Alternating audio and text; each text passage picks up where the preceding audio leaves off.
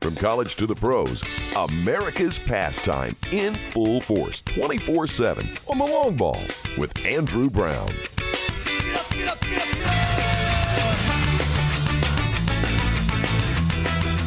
That's right, ladies and gentlemen. Welcome one, welcome all, you, me, and everybody in between. You're listening to The Long Ball with Andrew Brown.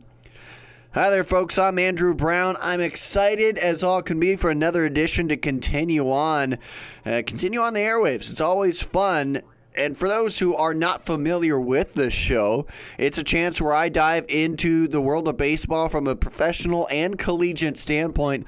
I get to take both views sometimes at the same time, but nonetheless, I get to do so with some absolutely phenomenal guests titans in the industry, such as Dan McDonnell, head coach for the University of Louisville baseball program, Dan Savett, former third round draft pick for MLB baseball. Dan Szymborski, analytical guru and senior writer for fangraphs.com and ESPN.com. All types of great individuals, including Wayne McDonald Jr. of Forbes Sports Money and Forbes.com. So there never there's never a shortage of great individuals to talk with, great people to chat with regarding the world of baseball from pretty much all angles. So we're having a great time. We're expanding. We continue to grow, and we thank you so very much.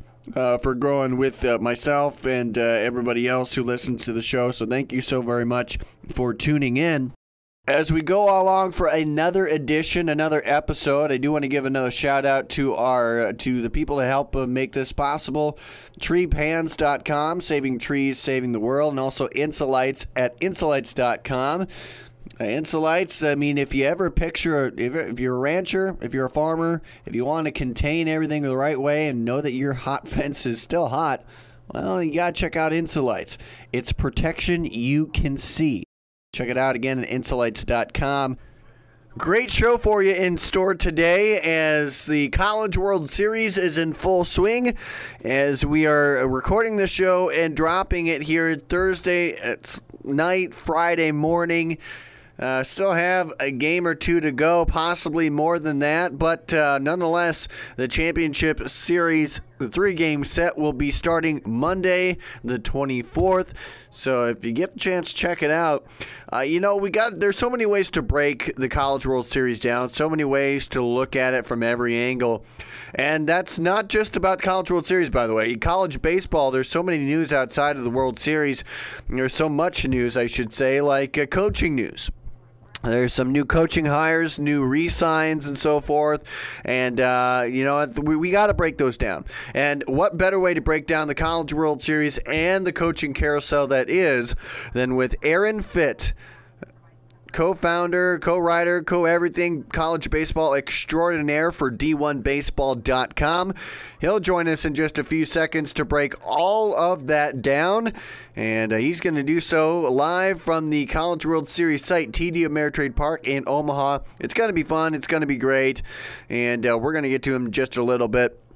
Uh, don't forget, ladies and gentlemen, we got uh, coming on up here in this next week. I, I will be hosting 1460 KXNO Sports Fanatics Monday, the 24th, uh, from 6 to 7. So, unfortunately, I may not be able to get to the College World Series, but I will be talking about a lot of baseball on 1460 KXNO AM in Des Moines. So, but if you get the chance, uh, stream it on iHeartRadio, or or if you can catch it through the airwaves again, 1460 KXNO AM.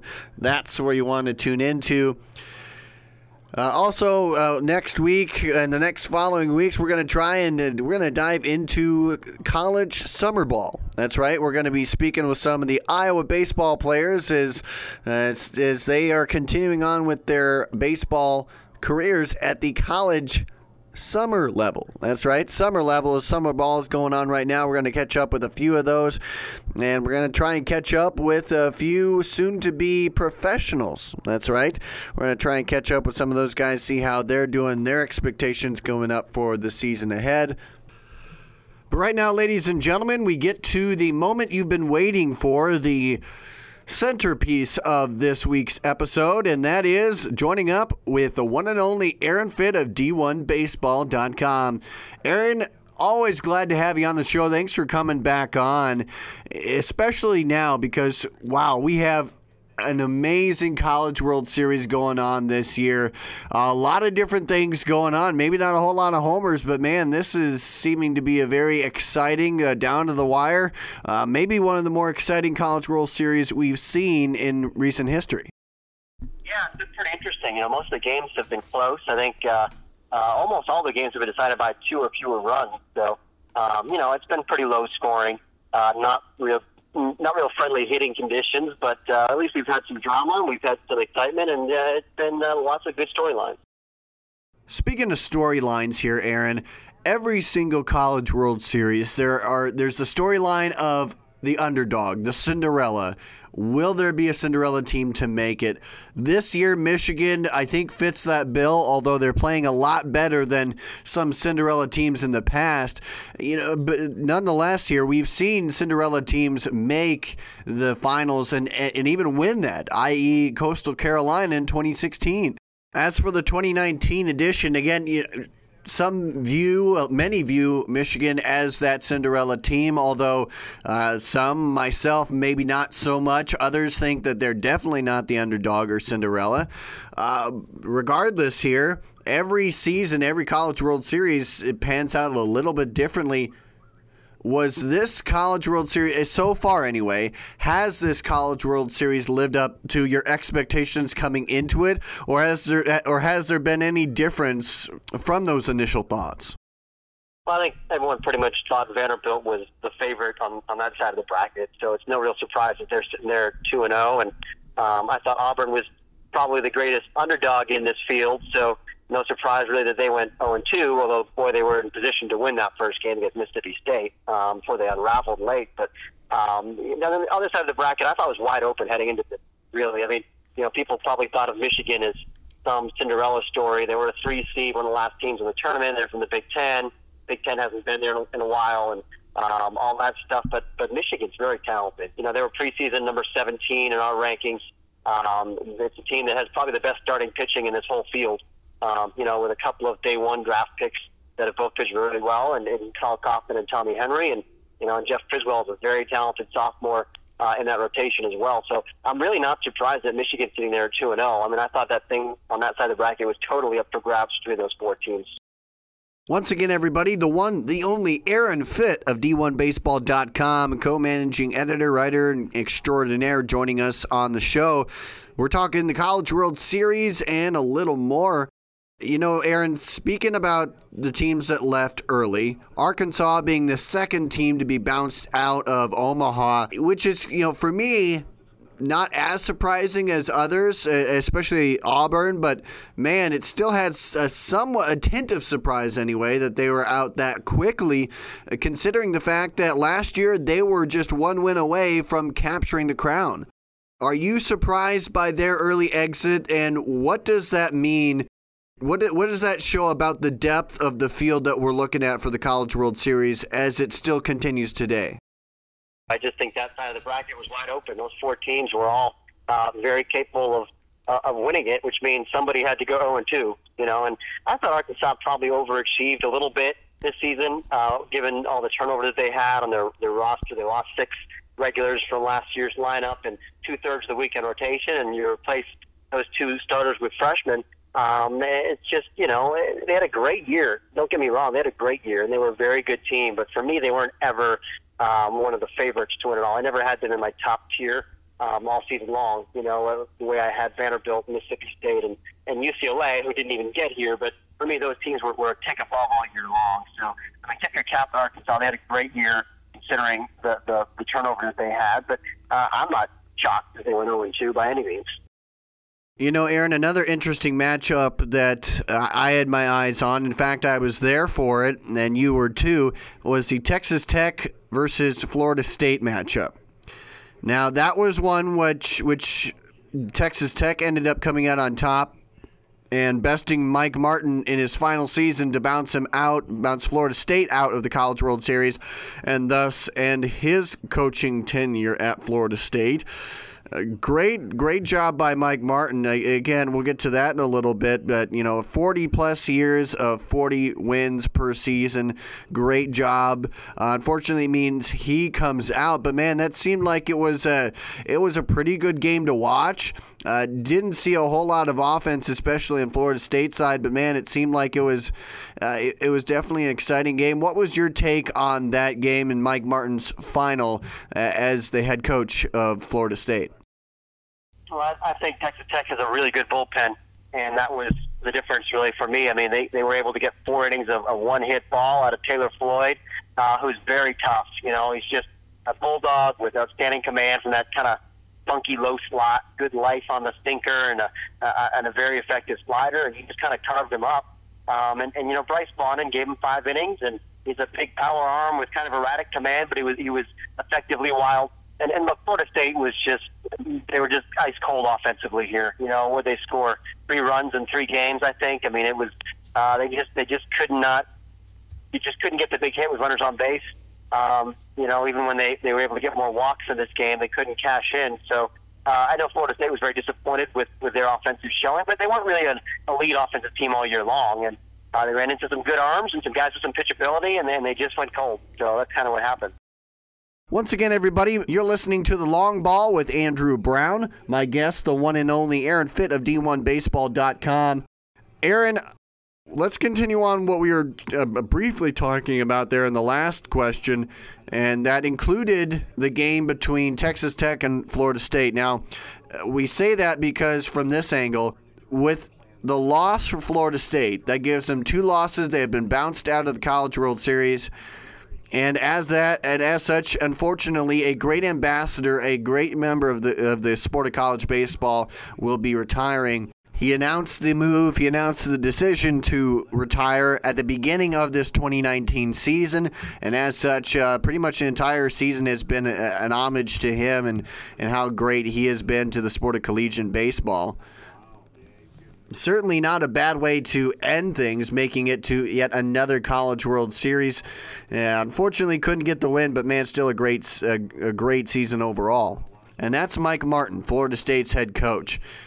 Uh, he's been their head coach for 40 years, and Aaron, I don't have to tell you, but for the listeners out there. Mike Martin, ever since he came there, Florida State has had 40 straight trips to the round of 64, the NCAA tournament. 40 straight seasons of 40 plus wins or more, 11 Metro Conference championships, 9 ACC Conference championships, and 17 trips to the College World Series. That's a top that's a top 3 mark either way you look at it with, across any conference landscape, across the entire D1 landscape.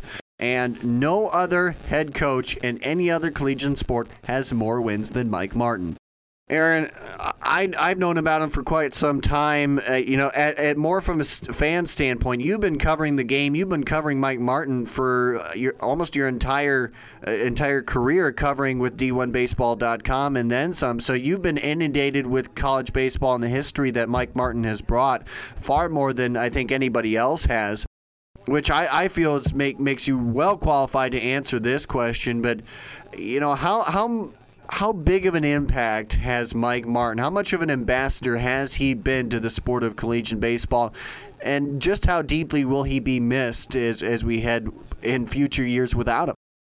Yeah, we're going to miss him a whole lot. He's, got such a great presence about him. Um, he's just a true gentleman with a warm sense of humor and, and a real kind-hearted man um, who's, who's just really good to everybody. And uh, in addition to being a fierce competitor, um, he's special, you know, and he's won more games than any coach in any sport in NCAA history.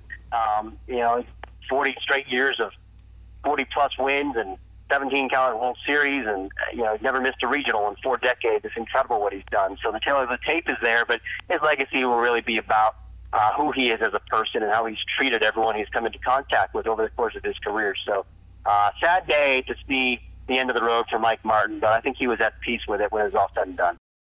Now, Aaron, let's move on to another team, a team that's been, you know, I don't know, nothing short of dominant this season Vanderbilt.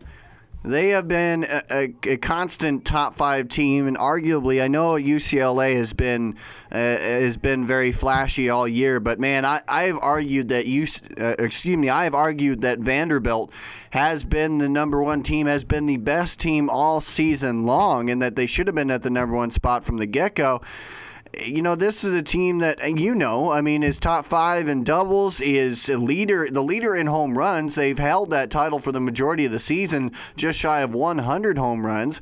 I mean, JJ Bleday has been a big part of that. But man, this is a, a team top to bottom who can hit home runs. They're top five in doubles, top five in in batting average, or top five in OPS. I mean, this is a team that has been consistent all year and has been so dominant. And we and that's without talking about about the pitching side. The pitching side has been just as impactful. Now, I know that people don't like to play the comparison game all too often, but I, I got to play it here. You know, the last time that, that this team made it to Omaha or made it to the championship title game, uh, w- well back into 2015, they played West Virginia, or excuse me, they played Virginia. They lost to Virginia, but they won it a year prior, again against Virginia in 2014. Now, that was with the Dansby Swanson era involved with that. Now you have 2019, a little bit different, but man, it seems slightly more impactful. Is that safe to say? I mean, would you call this team a, a better team? Or I guess I should just ask this how do you compare 2019 to years past?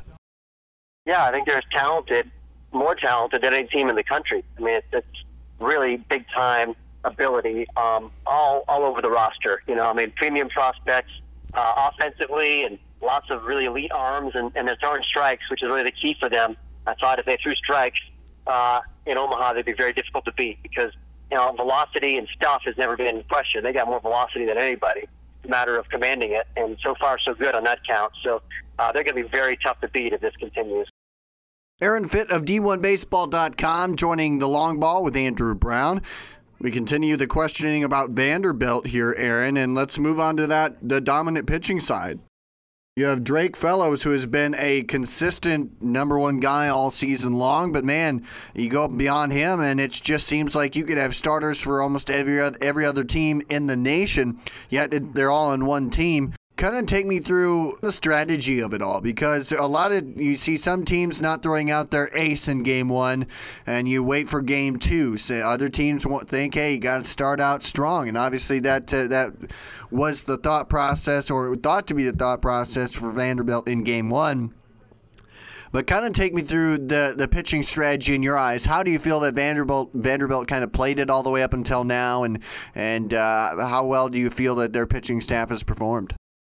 Well, Drake Fellows has been their number one guy, you know, for two two plus years now, and I, I never had any doubt that they were going to start him in the first game because he's kind of their tone setter and the leader of their staff, and he went out there and pitched very well, uh, which is what they needed to get this thing off on on a good foot. And of course, you got that electric freshman Kumar Rocker who uh, follows up that 19 strikeout no hitter in Super Regionals with a strong performance in Omaha. And, uh, and now they're sitting pretty, you know, and, and you know, they, they got their guys in the bullpen. I mean, Tyler Brown is their guy. He's going to be the one who, who finishes things out for them most times, and uh, he's been untouchable here, you know, in his first two appearances. So uh, they still have plenty of arms available. Um, and they're in great shape. Once again, everybody, Aaron Fitt of D1Baseball.com joining the long ball with Andrew Brown. Now, Aaron, we move our, our, our conversation just slightly over to more of the general coaching role because one thing I think you and Kendall Rogers do a great job at is really breaking down the new coaching hires, uh, where everybody lands on in the off season, and uh, everything like that. So, you know, I, I thought might as well bring a little taste of what uh, what everybody, if they haven't already will hear within the coaching carousel. And we'll start with the Tennessee Volunteers. Tony Vitello has signed a, an extension to stay with that program after a fine season. And, you know, it may be a little on the low key mark just because it may be kind of a no brainer in a sense, or I, I guess uh, already thought to be uh, in the works, already done, so to speak. But, uh, how important and how just impactful was this signing, not only for the Tennessee Volunteers, but you know for the sport of college baseball? Well, I mean, they got their guy. You know, he's he's their guy, and he got this, this program to a regional for the first time since uh, 2005, which is incredible it has been so long. But um, yeah, you got to lock that guy up. I mean, that's a no-brainer. I mean, we, you know, that's become pretty routine in this day and age. Is uh, is to give your coach an extension like that. So I, I don't think anyone was surprised to see that. Um, and uh, it's a very, very intelligent move, you know, for Tennessee. You know, you got to keep that guy around. He's the real deal. Another coaching scoop, Aaron, that you and Kendall Rogers brought up here that uh, interesting for me, and I think has a little bit of a uh, of a more, I guess, silent impact, but still just as strong, if not a stronger impact. Sammy Esposito is now heading to Houston to be the hitting coach slash recruiter for the Cougars.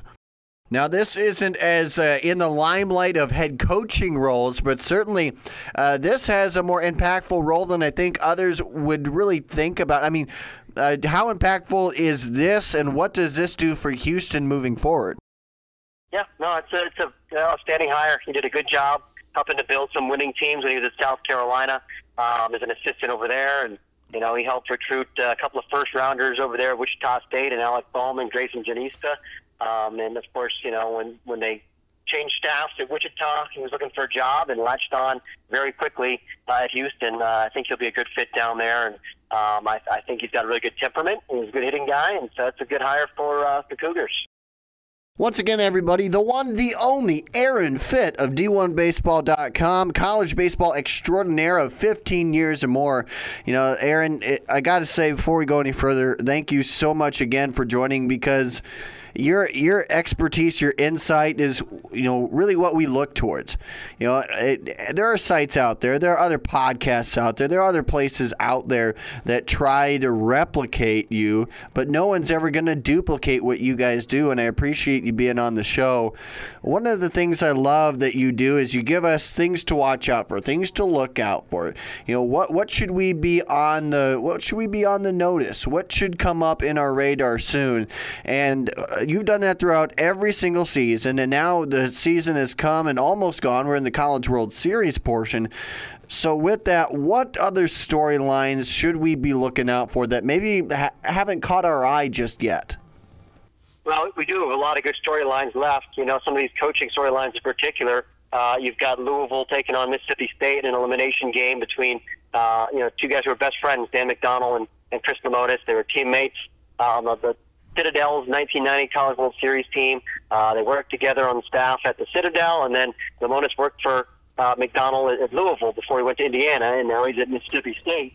And uh, that'll be, I think, a fun matchup between two really good clubs, uh, both top eight national seeds. And, um, you know, I think that'll be a fun one. And, you know, the other potential storyline to keep an eye on from a coaching standpoint is, is if, if in fact, Michigan and Vanderbilt, two teams who are 2 0 in their brackets, if they can uh, advance to the finals, you've got a matchup between Tim Corbin and his former assistant, Eric Bakich.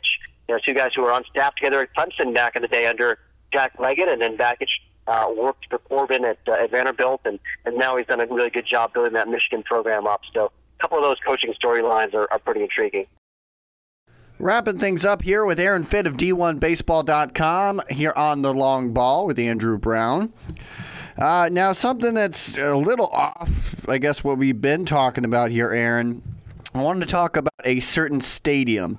And uh, I, I want to talk about it because I believe that it embodies the progress that is being made, that, uh, that college baseball is getting more recognition at a more local level. And that, uh, that really was highlighted with Mississippi State and their Coliseum, their gorgeous new stadium that they built.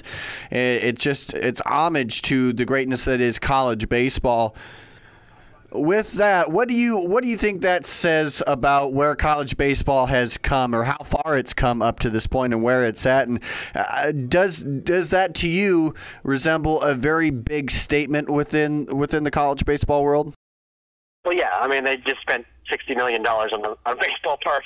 You know, it's a pretty big commitment. Uh, it's the most expensive ballpark project in the history of college baseball, and it's now the best ballpark in college baseball. It's unbelievable. Um, and so and that program is rocking and rolling right now. We got a really exciting head coach, you know, and a, a riser in this profession, and they've been to four straight super regionals and two straight college world series, and they've got the best facility in the country and incredible fan base, and they'll get you know, 12,000 people um, rocking out there for a big game. So yeah, they got it going on right now.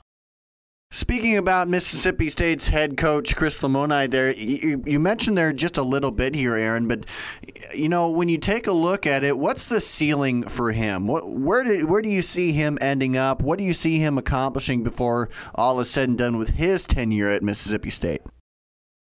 No, I think he can go out there and win multiple national championships. You know, at a place like Mississippi State, um, you know that that's the feeling. He's not that far away from it. And a few wins off right now, he can win a, win a, win a title. So uh, yeah, he's the real deal. I mean, he could be one of the greats. Well, certainly the college baseball world is looking forward to that. Uh, Aaron, thank you so very much for taking the time here. Again, everybody, check out Aaron Fitt on Twitter at Aaron Fitt. Also, his great work at D1Baseball.com. Uh, also, check out Kendall Rogers, the other half of D1Baseball.com, there as well. Great stuff, great storylines, all brought to you by these guys. Uh, Aaron, you do such a great job, and we appreciate you coming on the show. All right, anytime. All right, ladies and gentlemen, I know it was really quick, it was really fast, but uh, nonetheless, very impactful. Great stuff from Aaron Fitt. Again, check him out, check all his great work, and you won't be disappointed. Uh, stick around for next week's episode, ladies and gentlemen. We're going to try and get it done Thursday. We're going to try and drop it Thursday. We're going to try and speak with some college baseball players in the Summer League. So we're going to catch up with some local guys, some further guys open, and we're going to try and catch up with some college baseball coaches and get their get their thoughts and the recaps on their seasons for 2019. Also, we're going to be talking more MLB baseball as, well, things get nearing closer to the All Star game. We've had the All Star preliminary voting done and over with, and uh, now we're going to get some more coming up here soon, but we're going to talk all about that right here on the long ball with Andrew Brown coming on up in the next few weeks. So stay tuned, everybody, and like they say in the showbiz world, until next time, stay safe.